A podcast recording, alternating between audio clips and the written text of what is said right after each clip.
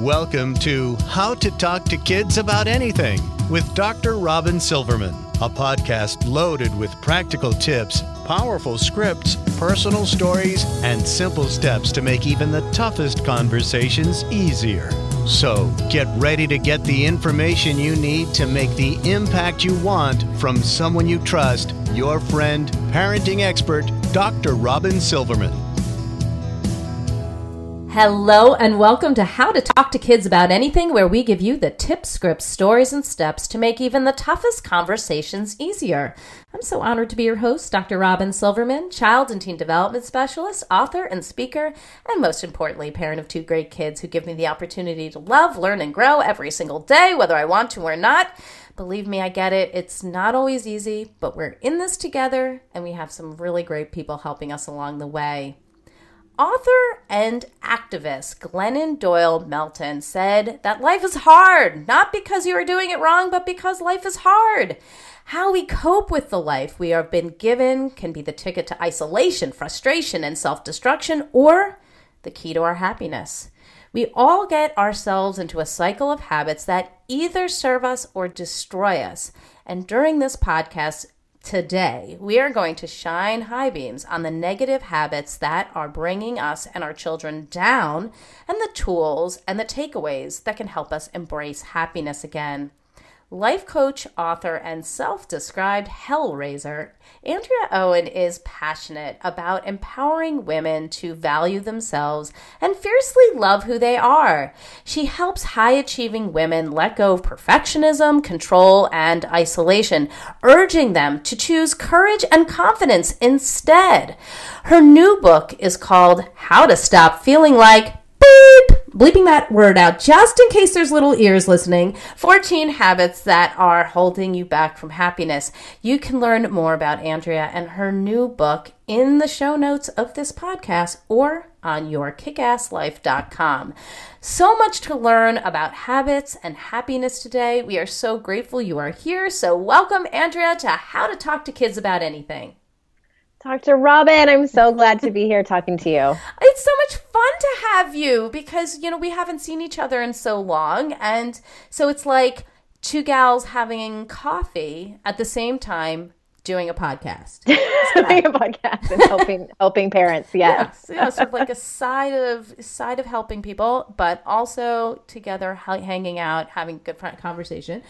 So, before we get into the meat of the matter, for those who haven't had the opportunity to meet you and read your book, could you please just tell us what gets you up in the morning and what has led you to your work on the detrimental habits that are holding people back from happiness?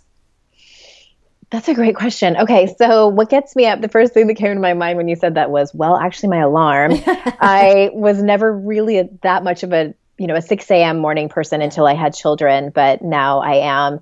And i now i'm totally forgetting your second question because i was sidetracked. ha- like how did you get into this work on this all these habits oh, that are okay. holding people back habits. Yes. So it was you know i wrote my first book and as as you can relate to robin i afterwards i was like that is the last time i'm doing that because yes. it was so much work. It's sort of like having a hard pregnancy and labor and hard new a hard newborn and someone's like when are you gonna have another baby? Mm. never. So but what ended up happening is i was paying attention to my clients and the women in my classes the women in my community and to my own life as well. And i came up with five habits I believe back then it was, uh, this was like around 2014, 2015. I, I asked my community, which one of these do you struggle with the most? And it was inner critic, isolating and hiding out, control, perfectionism, or people pleasing. And there was no real winner. Mm-hmm. There was, most of the women said, um, I struggle with all of those. Yes. And so that got me thinking some more. And I took a couple of years to really pay attention and just get curious about all of those. And then it sort of branched out from there. And I came up with 14 of them, which was the birth of, of my latest book.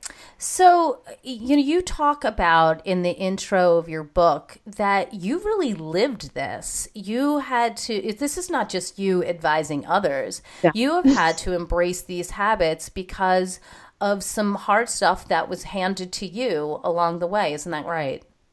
Yeah, it was it was interesting time in my life in, in around 2006. What what happened was is I was married before to someone I had been with for a long time and uh, we were discussing trying to start a family and, and, trying to conceive our first child and my then husband decided to have an affair and mm. uh, got our neighbor pregnant oh, and gosh. that was it was awful it was so awful and it just like sent this ripple through his entire family and it just it was it was dramatic and traumatic mm-hmm. at the mm-hmm. same time mm-hmm. and so mm-hmm. i did what i probably shouldn't have done is i immediately went out and started dating mm-hmm. and i met someone whom i thought was great and it turns out you know 9 or 10 months into that relationship it turns out he had lied about having cancer oh, and he was um, addicted to opioids and had had used that story to to try to cover it up and had conned me out of money and i was actually pregnant at the end of that Gosh. relationship with this child and so I was faced with a choice, or, or, actually, more to the story was that he went to an inpatient, he agreed to go to an inpatient rehab facility and try to um, get clean and sober. And I was willing to forgive him because I didn't have any, I, I didn't know what it was like to be with an addict. I didn't know what I was walking into. Mm-hmm. And I do know that there are many, many people out there, myself included, who who uh, who recover and and um, end up, you know, for lack of a better term, living happily ever after, if mm-hmm. any of mm-hmm. us really do that. And that's what I was hoping for. And unfortunately, he met someone in rehab whom he fell in love with, and we broke up. Mm-hmm. So it was a moment where I found myself literally on the floor, Robin, mm-hmm. like in the fetal mm-hmm. position, mm. hysterically crying to my sister. And I was saying to myself, how did I get here? Because this is not how I imagined my life to be. I just I wanted to figure it out and my whole life I had blamed everybody else. You know, if, if that person would just get themselves together, if sure. if this would just, you know, if this if this would work out for me. And I finally throughout the course of the next few weeks after that happened decided, you know, I kind of looked in the mirror and was like, well, maybe it's me. Not that these people hadn't done awful things to me, mm-hmm. but I had to take some of the responsibility. I had not trusted my intuition in both of those relationships. Hmm. And I really had just not ever taken it upon myself to change my life and make myself happy. So that was the beginning of my own personal development journey. That is fascinating. And I, I really love that you're coming from a place of authenticity. You're talking about your own struggles so that you're able to come up with these habits, not just because you're applying them to what your clients have said, but what you needed to get up off the floor. So mm-hmm. I would love to know from you, in a nutshell, you know, what do you think is the key to happiness then? Is it about the accountability? Is it about going with the flow? What what is it for you? Oh my gosh, I think if you asked, you know, 10 different self-help people, you're going to get 10 different answers on any given day, mm-hmm. right? Absolutely. Absolutely. I just thought you might be able to give me just like a very neat couple of words and wrap it up with a bow. The first thing that came to me when you said that, I think so much of it is grounded in gratitude. Mm-hmm and being thankful for what you have. That's actually one of the first exercises I did. So when that happened to me, when I had my really was my rock bottom moment, that was right when the movie The Secret had come out, oh, and I know yes. it was a book before that, so yes. it was it was all the rage and personal development, and and I watched it, and and that those lessons are are heavily laden in um, gratitude, and that was my challenge was to name ten things I was grateful for, and I remember thinking, you've got to be kidding me, mm-hmm. right? Like you know what my life looks like right now, mm-hmm. you know what my circumstances mm-hmm. Are. And I did it. I wrote down 10 things I was grateful for. And it surprised me that that given where I was at, given that I, I hated where I was, I had so much shame around where my life was at that time. I was able to come up with 10 things I was grateful for. So it that really sparked something inside of me that gave me hope for that I could create my own happiness. Mm-hmm. Oh, it's amazing. And you know, you talk a lot about these habits throughout the book and and you do provide some incredible tips and takeaways that everybody can use. And I, I'm so excited to talk about those. But what I would like to talk about first is one of the the very first habits that you talk about in the book. We all have a voice inside our heads that tell us ugly things at times that we're not good enough, we're not smart enough, not good looking enough, not popular enough, not enough. And mm-hmm. in coaching, we call this voice the gremlin or the inner bully or the inner critic. And this is not something that just adults have. This critical voice starts early, it can be loud, and it can get in the way of our goals, our activities, our life, even as children. So, my question for you is when would be a good time for us to talk to our kids about the inner critic and how is it that we can bring it up? That's such a good question. And I love because my audience, like I don't work specifically with children mm-hmm. or parents. So I love to when I get to talk about this. This, and- this is one of my favorite things too, is challenging those who work for the adult audience to then channel it down because you know that when we start early, we're all mm-hmm. better off. So we're going to translate it down to our children. And of course, we can take this and understand that we can use it ourselves as well. Yes. And I, I love this question because I'm going to say one of the same things that I say to everyone, and that it's that the inner critic is universal. Mm-hmm. We all have it it can sound different. And I also want to say one thing too is that it doesn't always look like an articulation, or doesn't sound like I should say, an articulation of thoughts or an inner dialog mm-hmm. For some people, it is an overall just feeling like a wash overall that they feel not enough. Mm-hmm. Mm-hmm. Because mm-hmm. again, it manifests differently for people. Sure. And what I also want to make really clear is that I don't believe that we can completely get rid of this voice or feeling. I think mm-hmm. that even people who who write books specifically on this, people who study negative self-talk and, and shame, you know, people like Dr. Brene Brown and, and Oprah, they still hear it. Mm-hmm, the difference is, mm-hmm. is that they've mm-hmm. learned to recognize it so quickly for what it is, and they are able to either turn it around or simply move past it. I found that to be true in my experience as well. Don't don't you think? Do you agree with me on that? Yes, I absolutely do. That okay. and and I I just like the idea that we need to even acknowledge that it's not about obliterating the voice. It's about now understanding that it's there and then how we cope with it. Yes. And and hopefully the space in between when you realize it and you know cuz for me I used to let it run away, you know, and I used to sure. base my feelings and decisions on that voice and that's what I don't want for people. I want the win to be that they hear it very quickly and they can do something about that in a short amount of time. And so what I you know to, to go back and answer your question is that you know as far as is putting an age on it. I'm not really sure. So I'm trying to think. So my son is 10. He is now in fourth grade, and my daughter, I have an eight year old daughter, and she is in second grade. Mm-hmm. And they're both at the at the point where, yes, I know that they have it. And I'm trying to think when it really first started for my son. And I think it was for him around second grade. And he was, he had come, I picked him up from school and he got in the car and I could tell, you know, he was bummed out about something. And something had happened in class, whether he raised his hand and gave an answer and it was the wrong answer, hmm. or something ha- I mean, you know how this goes yes. in elementary school and beyond, yeah. but it's like that that moment of feeling like you're wrong or that people are laughing at you sure. or you know that you're not like the others that ooh that feeling we all know that yes, feeling yes and so it was really interesting because in that moment i had not prepared for this moment you know like here i am sure, someone right. teaches this and it's my child and all I want to do. I know. Believe me, I feel like I'm in that situation all the time. I'm oh, like, yeah. I do this all the time, and yet I'm like, what? oh, when it comes to your own children, it's like maybe we should homeschool you. Yeah, exactly. Mama maybe Bear is coming for you. Yes, but I I didn't. And the first thing that I did is I said, "Oh man, you know what? I know what that feels like." Mm-hmm. And it was, and he looked at me like, "Really?"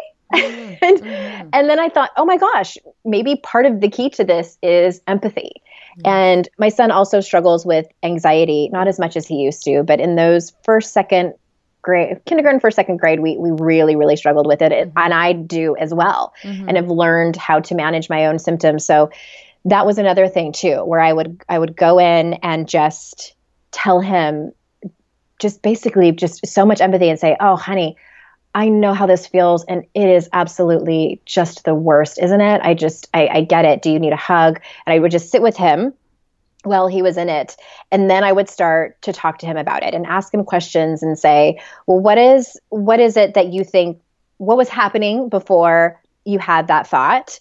And then just ask him things like, do you think that thought is really true? And, and teaching him to separate the facts So, for instance, that example that I gave about him raising his hand and getting the wrong answer. So the fact was that he did he didn't have the right answer, and that is going to happen. Mm-hmm. And and and allowing him to understand about the stories that he was making up about himself in regards to the fact that he had the wrong answer.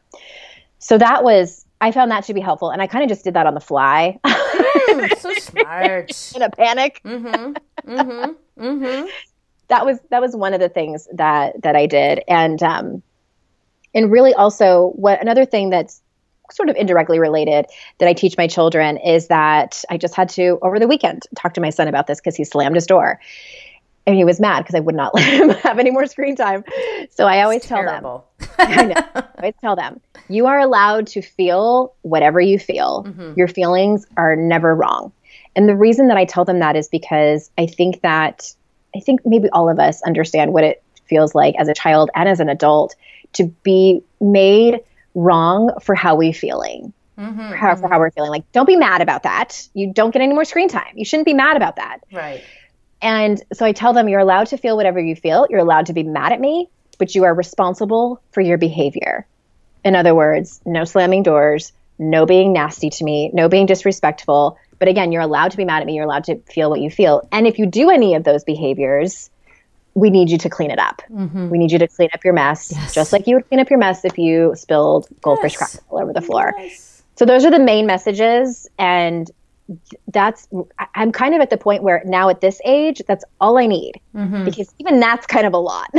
Right. No i think was, those are really genius. Those are incredibly important. We just recently uh, launched a podcast with dawn huebner who does a great deal on fear and anxiety.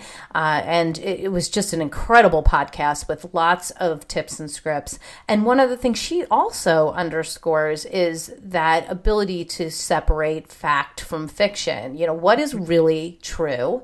And then what is more your brain sort of you know taking hold of you and saying this is actually what's happening when it may very well not. Like there it's your worry becomes sort of a worry wart. Oh but this might happen but this is what they were thinking. And so it's really important to be able to you know talk about what actually is true. And the other thing that came to mind when you were talking is um, elizabeth gilbert who you know wrote Eat Pray Love and she she talks a lot about all kinds of incredible things. But one of the things that really i loved when she was talking talking about uh, fear having a space in your car, but not allowing to touch the radio yes. or you know telling telling you where to go. You know, and I talk about that with my kids too. My daughter, especially, with you know, has more of that sort of fear anxiety where you know she she starts to kind of, it kind of runs away with her and i'm like who's driving your bus and we we've talked mm-hmm. extensively about who's driving her bus um, and and just having that ability to kind of separate yourself out from the things that are actually happening, the worries that you have, the fears that you're having, and that kind of take hold of you and tell you, well, this is really what's going on. And you can then talk back to it and challenge it and say, no, this is mm-hmm. this is not what's really going on. This is my inner critic telling me, you know, either lies or, you know, making me think something that's not actually true. Yeah. Yeah. Exactly. Well, and and I remember that day my son said, in when he was telling me the story, he said, "I got the, I got the answer wrong," and I thought I can't honestly, I can't remember if like somebody that was next to him laughed or he thought that somebody laughed or something right. like that and he said and it made me feel so stupid mm. so when your kids are sit, telling you the story like that that's an indicator you know those those types of that type of language the story he was making up was that he was stupid right. and so that's where that's what i ha- helped him break down like you were saying what is fact and what is fiction mm-hmm. I, I love it i think that's a great way of going about it and it's a tool that they can use forever um, even as they become adults and and parents like us so, and in in that same vein, what about us as parents? We certainly have our own tango with our inner critic. So, do you find that it's just as important for us to do our own work around this? And does our inner critic kind of look similar to what's plaguing our kids? What have you found? Yeah, absolutely. I think, you know, wouldn't it have been great if we were all raised with these great lessons of personal development and for us, it, most of the time, my, my mom laughs because she's like, honey, self help was not really a thing. You're like, that was a good idea. This inner critic thing is like dude, really good, but I did not know about it. did not know about this. So, yeah, most of us are, are just learning about this in our mm-hmm. 30s, 40s, and beyond. And you can use the same lessons that I gave you a few minutes ago. And what I like to do, and this is what I teach my clients, and mm-hmm. there was it was not an accident that this was the very first chapter of my book. I'm excited to hear these. I really am. Universal. Not that I ever have a problem with them. Not at all. but um, I think it's helpful to break down the areas of your life first because if you're doing, if you're just starting with inner critic work, it can be overwhelming to look at your entire life. So break down the areas of your life. It might be your work and your career, or if you own your own business, your partnership, if you're in one, or your dating life, um, um, parenting, and uh, for for women, our number one inner critic slash shame trigger tends to be our body and appearance, which I know you are also the expert on, Dr. Robin. So that can be its own area of inner critic. And sure. for many people too, it's it's great to break down to have an entire sort of column, if you will, of your past mm-hmm. and your future goals and aspirations. So those are just some examples of, of different areas. And my question is, what does your inner critic say about each of those mm-hmm. areas? Mm-hmm. And maybe just start with one area because this can be an emotional exercise. This is not, I'm not going to sit here and tell you it's fun and comfortable and, you know, throw confetti. yeah, no. This, this is tricky. It's a little and, painful. Yeah. Digging those things up and ripping off band aids. Ripping off the band aid, but you have, you can't change what you don't know isn't working. That's what I always say. You mm-hmm. cannot change what you don't know isn't working. And for many people, this voice is playing in the background. It's background music that you have just gotten so used to hearing yes. that you barely even notice that it's there. Right. We get comfortable being uncomfortable in that sense. And I would start there. And then when you, you know, the, the next question I get, because what my, I want people to do when they do this exercise is to be able to recognize it quickly when it's happening. Like you know that this one area like your your job is, is really hard for you. You know comparison comparison is a huge thing for the inner critic to to latch onto. Mm-hmm. and the question i get pretty often is how do i know when it's speaking to me? You know what's a trick that i can use so i can catch it faster? Mm-hmm. and my answer to that is what are your biggest triggers? And for many we'll, we'll take the body and, and appearance sure. one when you step out of the shower or the bathtub and you are naked and you're looking in the mirror, what do you say to yourself? Mm-hmm. Is it are your thoughts kind and compassionate? Are they do not say anything at all? Is it neutral? Or are you picking yourself apart? Mm-hmm. Mm-hmm. That's that's a way to to find out. Or is there someone at your work that you are constantly comparing yourself to mm-hmm. started mm-hmm. around the same time and that person has a master's degree and you don't and you are worried that he's going to get a promotion before you. So is that a trigger of yours? What does your inner critic have to say about that? So sometimes it takes a little bit of kind of concentration and focus on one particular area to be able to kind of dig it out. And then what is the next step from that once you have decided that each time you get out of the shower and you look in the mirror, you say something negative to yourself, or every time you're at work and you cross paths with that person that you have those thoughts, what's your next next thing beyond acknowledging that that's happening? Well, and this might surprise you because I think if, you know there there are many self help experts that'll tell you to turn it into a positive thought and you know say positive affirmations to mm-hmm, yourself. Mm-hmm. I actually don't encourage that because what I have found to be true in my own work and the work of many of my clients is that our, you know, kind of BS meters. yeah, oh, no kidding, right? And, and, you know, we're like, really, that's not true. This this positive thought. No, I actually don't look like a Miss America contestant right now, looking in the mirror. And so, what I ask people to do is just, like you said, acknowledge it and have a mantra. So, a mantra is a short, powerful statement. And the mantras that I encourage people to have have no charge to them. So, in other words, they're not necessarily positive and they're not necessarily negative. The one I use is I say to myself, well, that just happened. and what I'm doing is I am, you know, if let's use that metaphor. I love the metaphor of your inner critic being the driver of your mm-hmm. bus. Yes. And so you know, it's as if you're you're in the passenger seat because your inner critic is driving yes. at that moment, yes. and you turn to your inner critic and you're like, "Oh, okay, you're clearly the driver right now. Right. What am I gonna What am I gonna do about that?" Yeah. And it just again it because at the end of the day, Robin, our inner critics are trying to keep us safe. Mm-hmm. They do not want us to rock the boat. They do not want us to change anything.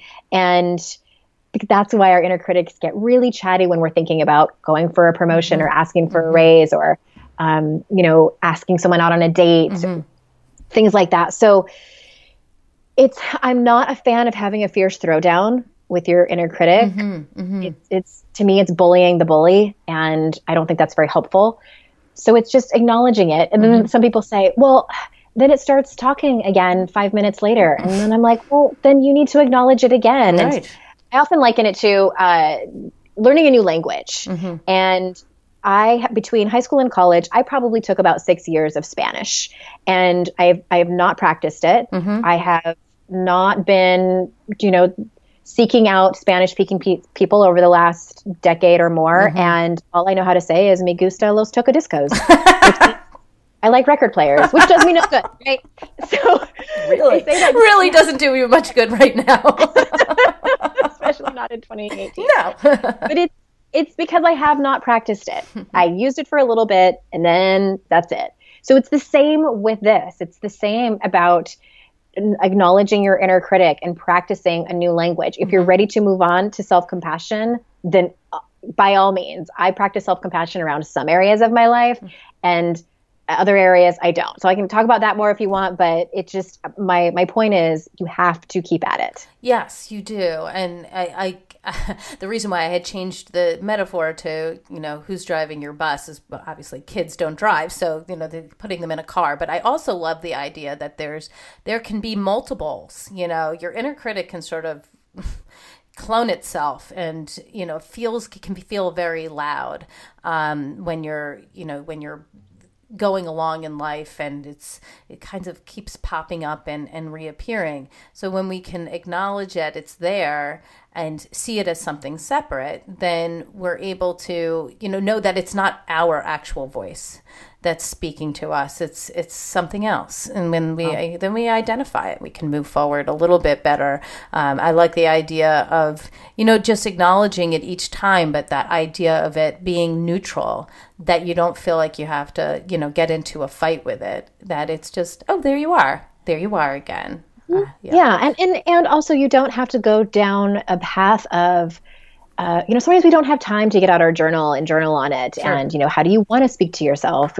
Because it would be great if we had the time and space every time that happened to turn it around and speak compassionately to ourselves. The truth of the matter is, is that we all lead very busy lives and we just don't have time. We don't. And so for me personally, is that I, I pick when I do have the time and space, and especially the areas. So for me, and I, am sure for most of your listeners, one of the areas that I tend to be hard on myself is parenting. Mm-hmm. And I'll never forget there was one time where, so my son uh, is on the autism spectrum, mm-hmm. and this was in, I believe it was first or second grade when we were having a really hard time at school. And I had just left an IEP meeting. And, you know, for anyone who's ever been in one, or even if your child isn't on the spectrum, if you've had a hard meeting at school with mm-hmm. administrators and teachers, sometimes we walk away from those meetings feeling like, a failure as a parent yes, and that's that right. was the voice that was going on in my head and i was also telling myself things like i should be advocating for him more i haven't even done one of those autism 5ks mm-hmm. and and just coming up with all of these things that i was doing wrong as a parent Absolutely. and thus you know it, it, we go to worst case scenario right and i was i remember i was at a red light and i stopped myself and i was like okay wow that i just went off the rails there for a minute and i just told myself I am actually doing the best I can. Right. I am doing the best that I can. And it's not coming up with excuses or anything like that, but it is. It, I love my son more than anything, just like all of you listening. And it, we are doing the best that we can. Mm-hmm. And so that that to me is self compassion, and that's that that area of my life is the one that I really try to work on being compassionate with myself versus beating myself up such an important tool in life and sometimes hard to do but uh, I, th- appreciate that as as a tool to put into our arsenal but also to teach our kids. Now you mentioned 14 habits in your book and that we need to tune into these so that we can stop feeling terrible and start becoming you know, sort of happy and fulfilled people that we're destined to become hopefully So, coping with your inner critic is one of them, but what are some of the other key habits that we're hoping to stop doing? I think, you know, I always think about the person's audience mm-hmm. when I'm answering that question because it might vary depending on whom I'm talking to. And I, I think, honestly, another one that is universal is numbing out. Mm-hmm. And we don't want to feel like come over into the deep end of the pool with me for a minute robin and, mm and all the listeners but that whole chapter is about feeling your feelings mm-hmm. because mm-hmm. and i know this you know i i half joke that for a long time i was the mayor of numb your feelings town and uh, for me it looked um, all of my 20s it looked like pretty severe codependence mm-hmm. and love addiction mm-hmm. sure which i didn't realize until i was about 30 and then I read a book on it and I was like, oh my God, this woman woman wrote the story of my life. Mm-hmm. And, you know, I healed from that. And then I was in and out of an eating disorder in my 20s. And then I, when my kids were really little, as I had, was healing with those things, my drinking picked up. And uh, it was not long after that that I decided I needed to get sober because I was, I was starting to drink alcoholically. Mm-hmm. And even way before that, I was thinking alcoholically since mm-hmm. probably my late teens. So, mm-hmm. so I mm-hmm. definitely know what it's like to be emotionally illiterate mm-hmm. and that's what mm. that's what i call who, how i was for a long time i did not know how to truly feel my feelings um, i also had very little emotional boundaries and so i think that when we are like that which is a lot of people we numb out it is too difficult to feel and that might not necessarily be with probably the most famous alcohol and food. Mm-hmm. For me, it was also clothes mm-hmm. you know, spending, but typically m- most often clothes and um, and busyness. Now, mm-hmm. now, now that's one I have to watch out for. I think we all do, don't we? Right? Yeah. yes. Emotional illiteracy. I, I think that's genius. I love that idea, not only for um, other people, not being able to read other people, but our own selves. I, I think that's so interesting. And the idea that we're numbing ourselves, you know, so that we're not feeling also makes it so we're hiding our feelings even from our own selves and, and kind of kidding ourselves. So I think that's a very important one. And, and, understanding that that can also translate from a parent to a child, you know, a child who throws themselves into constant activities uh, or is you know constantly busy or with friends or they may not be you know sitting with themselves and feeling what they're supposed to be feeling so that you know they can kind of move forward in their lives. So that's an that's an interesting one.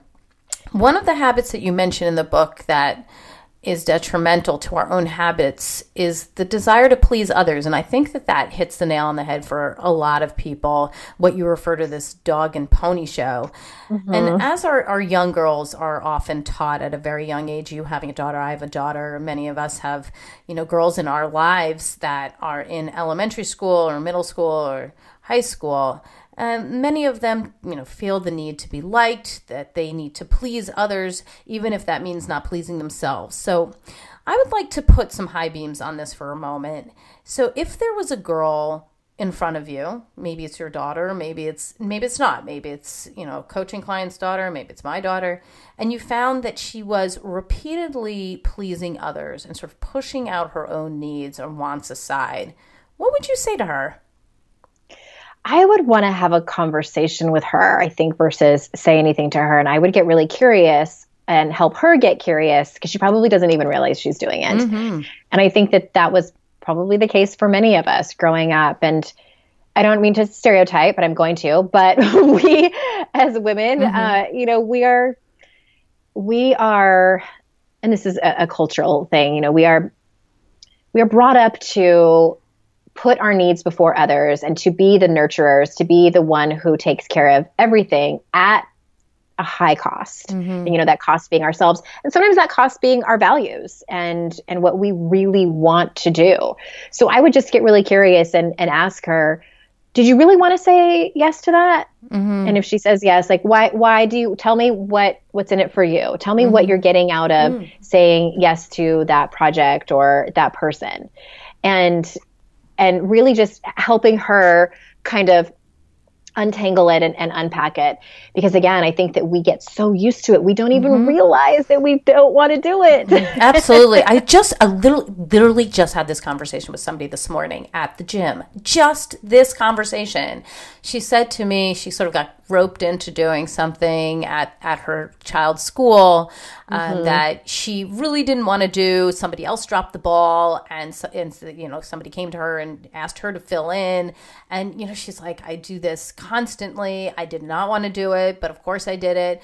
And then she and her kid is not even going to be at her the school next year and so i had joked playfully with her that they're going to call her again next year and she goes and i'll say yes because I, I, am a sucker for any of it, mm-hmm. even if I don't have the time and, you know, it weren't, I wasn't even supposed to be there in the first place.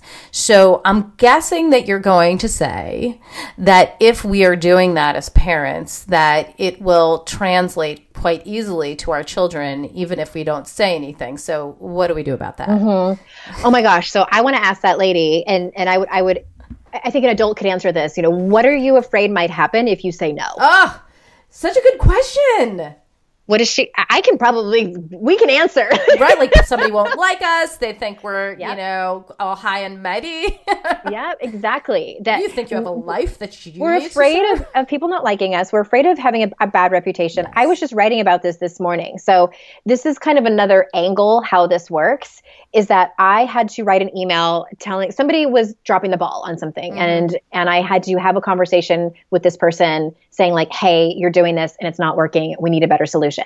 And I started the email and I started the email by saying I don't mean to be a diva about this. Oh lord which can and i'm reading what i just wrote and i was like oh my god here i go yeah, yeah. and I, it's not that i was apologizing or, or people but i was people pleasing you know and i was it's like a roundabout way of saying it and the truth of it is if i ask myself that same question what am i afraid of if i don't say it if i don't preface the email with mm-hmm. i don't mean to be a pain in the butt about this what i'm actually saying is please don't be angry with me mm-hmm. please don't think i'm hard to work with please don't think i'm too demanding mm-hmm. and this is something we face as females. and Oh my gosh, don't get me started, Robyn. Look, I know we could do like an entire podcast on pleasing.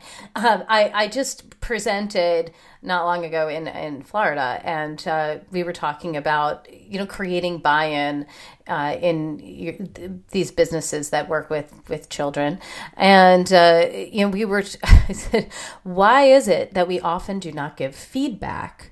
To our employees who are working, you know, with kids or why don't we give the feedback that they need? Not just, you know, obviously not just the positive, but also the negative. What stops us? And I'm going through all the barriers and then on my slide I, you know, circle pleasing and then I have like five arrows pointing to it because I know that it is it it it stops us in our tracks in our personal life and in our professional life. We're so afraid that people aren't going to like us that we we go down the wrong path. We we don't say what we need to say. We say things we don't even mean, and right. then it, it can it can backfire. But we'll deal with that too, just right. to make sure that everybody else is happy. Well, we're used to it. And this this goes pretty deep, Robyn. I work so I work with women on the topic of shame. Mm-hmm. I am certified to do it. Like mm-hmm. I, I have been trained because this is such a big mm-hmm. topic. Like mm-hmm. nobody really loves talking about shame, right? Right. But what this actually is, if you break this down, I, I geek out on this. So Oh, I'm liking it already. I'm so excited. I, am like, I'm pulling my sleeves up. I just pulled my sleeves up and put my hair in a ponytail I, because like this is I love this work. I've gotten like closer to, to the microphone so I can hear you better. okay, because we all have these ways of being that we do not want to be perceived by other people. These are our triggers. Mm-hmm. For women, typically, we don't want to be perceived as demanding or um, hard to work with, aggressive, etc. And so when we say no or when we give feedback that's less than stellar mm-hmm. or you know any of those things that make us feel like we're being hard to work with, mm-hmm. then that uh, that can elicit shame in mm-hmm. us. Mm-hmm. And that's what we are running away from. Mm-hmm. Mm-hmm. And the, and the thing is, is like you were saying, you know, we do this for decades, decades. until what I say in the intro of my book is I say these habits work until they don't. Mm-hmm. That's me paying homage to a saying from the rooms of recovery. Mm. That saying is it works until it doesn't, mm-hmm. and people pleasing works until it doesn't. Mm-hmm. And many the women especially that come to work with me privately get to a point where they are done mm-hmm. mm. yes and you're like all right honey let's go yeah. it's not about i think there's a misconception that saying no or setting a boundary is mean or too assertive or you know I, I won't use the b word but we all know what yes. that word is right and that's you can still set a boundary and you can still give feedback that isn't positive mm-hmm. with kindness and grace Absolutely. and honesty. Yes. Yes. And, and even gratitude. Mm-hmm. And what it's really on them how they receive it. Right. You are responsible for your intention, not your um, not your reception. And these are some hard lessons to learn, though. These are big. This is great. Um, I, before we get to the top tip, I'm going to ask you one more question about your habits, just because I find this so intriguing, and you know, I think that uh, everybody listening is also, you know, going, yeah, that's me, that's me. So another area that you discuss, I think, is not only common with adults, but also very much with teens, the sort of go away and leave me alone habit. Mm-hmm. Um, and it's not just about that in that case it's not numbing it's literally like shutting people out and and basically coping with your heavy load by yourself so right. why do you find this to be detrimental and how can key adults in our kids' lives, so ourselves, our coaches, our teachers, how can they help our kids to choose mentorship, assistance, uh, a compassionate ear instead of hiding and trying to cope with the heavy load themselves? I think that I think the reason we are here is because we sort of wear that as a badge of honor. Mm. You know, we see the memes on Pinterest and all around the internet of like, don't care what anybody thinks of you, and the I call it the zero F's mentality. Mm-hmm. And it's I, I, get on board. I get the sentiment. You know, it's it's go after what you want. Don't be bogged down. Don't be a people pleaser. Mm-hmm. don't be bogged down sure. by other people's opinions and criticism, etc., or the fear of failure. But I think what it points to is black or white thinking, and that we either you know, are a people pleaser or we don't care what anybody thinks of us. We can do it all on our own. You know, the whole like, I don't need no man, I'm an independent woman. Mm-hmm. That and the thing is we do need people. Mm-hmm. We, we need people very much. And it's about the right people. So I think as far as teenagers is is just keep reiterating that you are there to listen because what I and again I'm not the expert on teenagers, but what I hear over and over again that teens say and I, I remember feeling this way as a teen, is is no one's listening to me. Absolutely. And I mean, I the studies that, even say that mm. that that they perceive that they do not have at least three people they can turn to in a time of need or challenge when it comes to adults, and that the adults they talk to won't necessarily believe them or be helpful. That's the right. that's the research. And my my guess is that what they are facing when they do reach out is they're met with a lot of advice that they never asked for. Absolutely. It, and you get it right? I'm like totally guessing. no, absolutely. I mean, they get they they were like, I was just looking to you know unload, but also the advice sometimes stinks. Yeah, and I, I, think that teenagers are smart enough. Like, if they want advice, they will ask for it. They mm. are not two and three years old. Mm-hmm they're they have the capacity to ask for it when they need it. It's like this is my and, opinion though, and I want you to have it. That's you know because I know better, and we might know better. Yes, right? we've been through and it. I can imagine as a parent, again, mine are only ten and eight, but that has got to be excruciating to have your child come to you and say, This is going on, and you have so much good advice and wisdom for them, and to not give it. No, so that's right. why I think, and I, I, like you said, a mentor or someone else who doesn't have the tight emotional attachment yes. than you do as their parent. So important.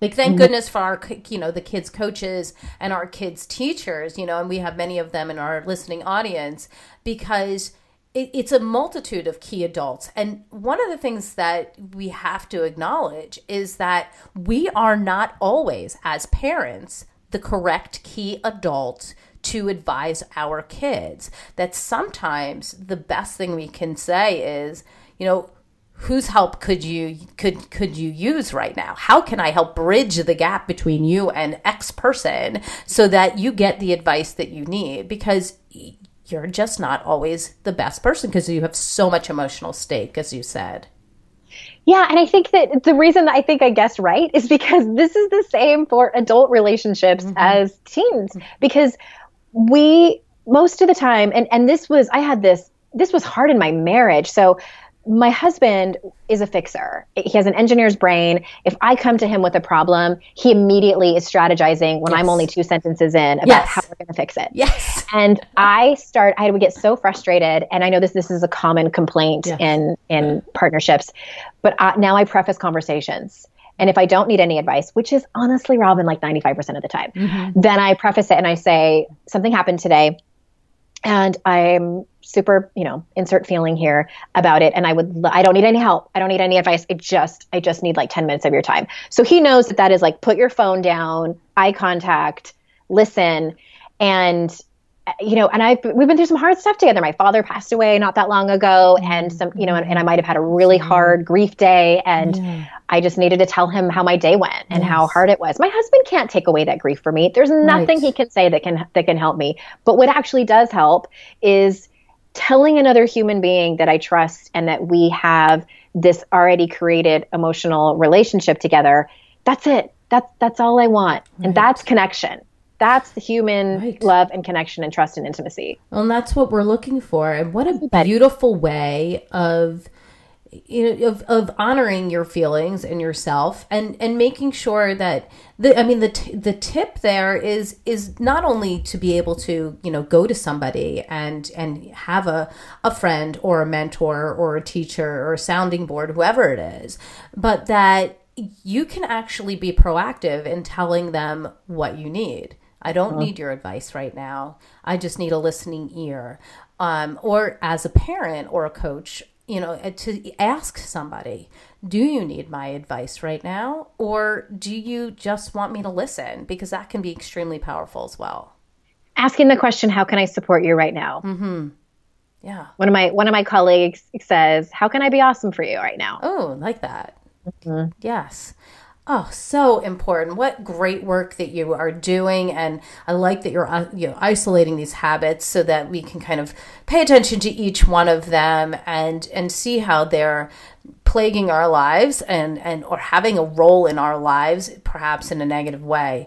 So before we wind up everything, can you just give us your top tip? What is your top tip so that we can stop feeling really bad and mm-hmm. start feeling really good, as good as it can be. We can start embracing happiness, and hopefully, we can teach our kids how to do the same.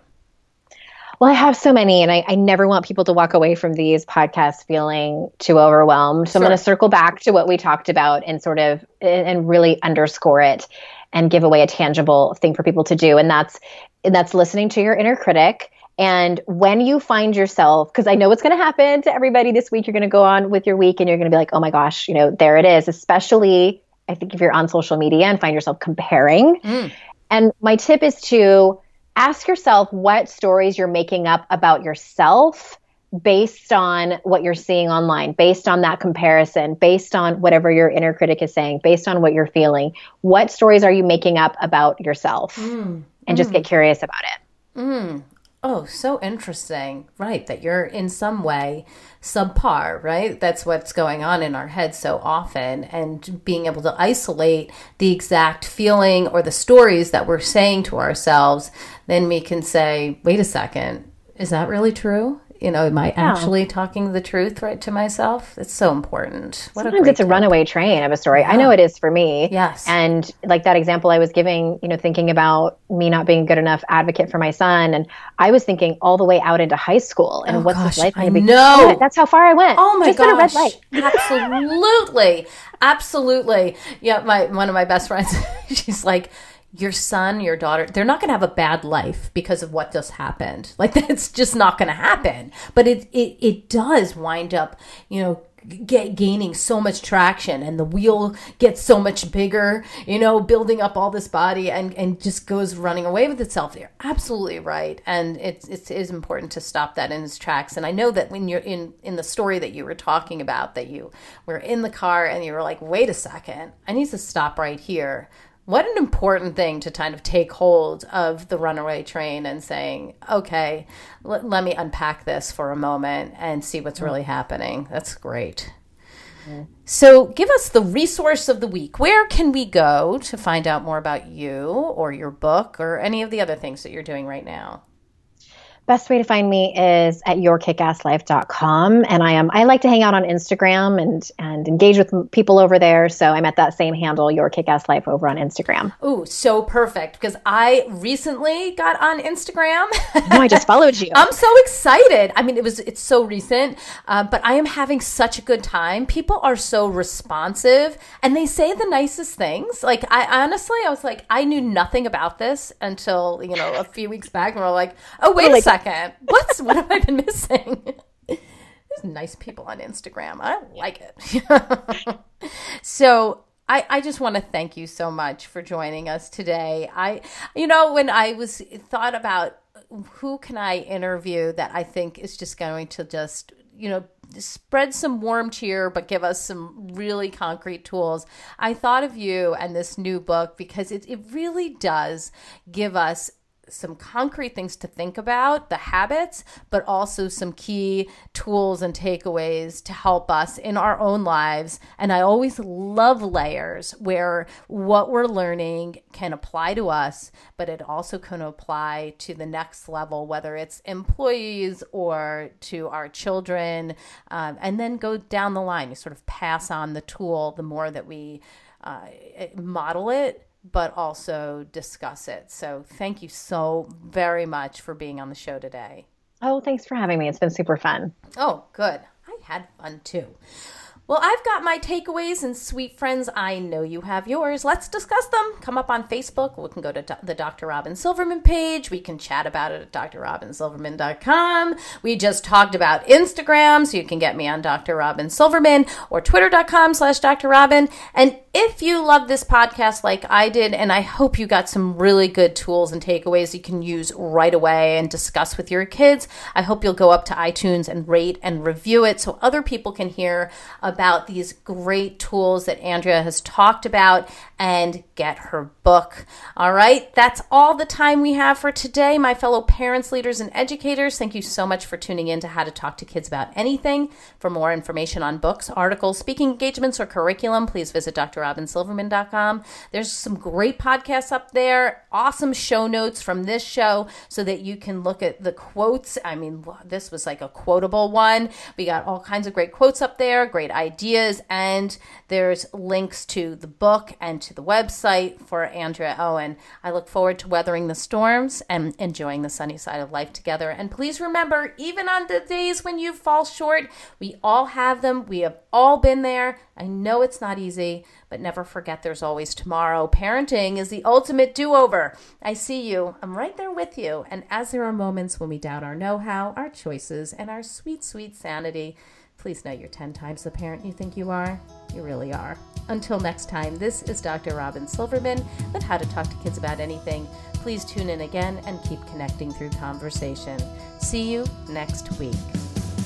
You've been listening to How to Talk to Kids About Anything with Dr. Robyn Silverman. For more information on books, articles, speaking engagements, or curriculum, please visit drrobynsilverman.com.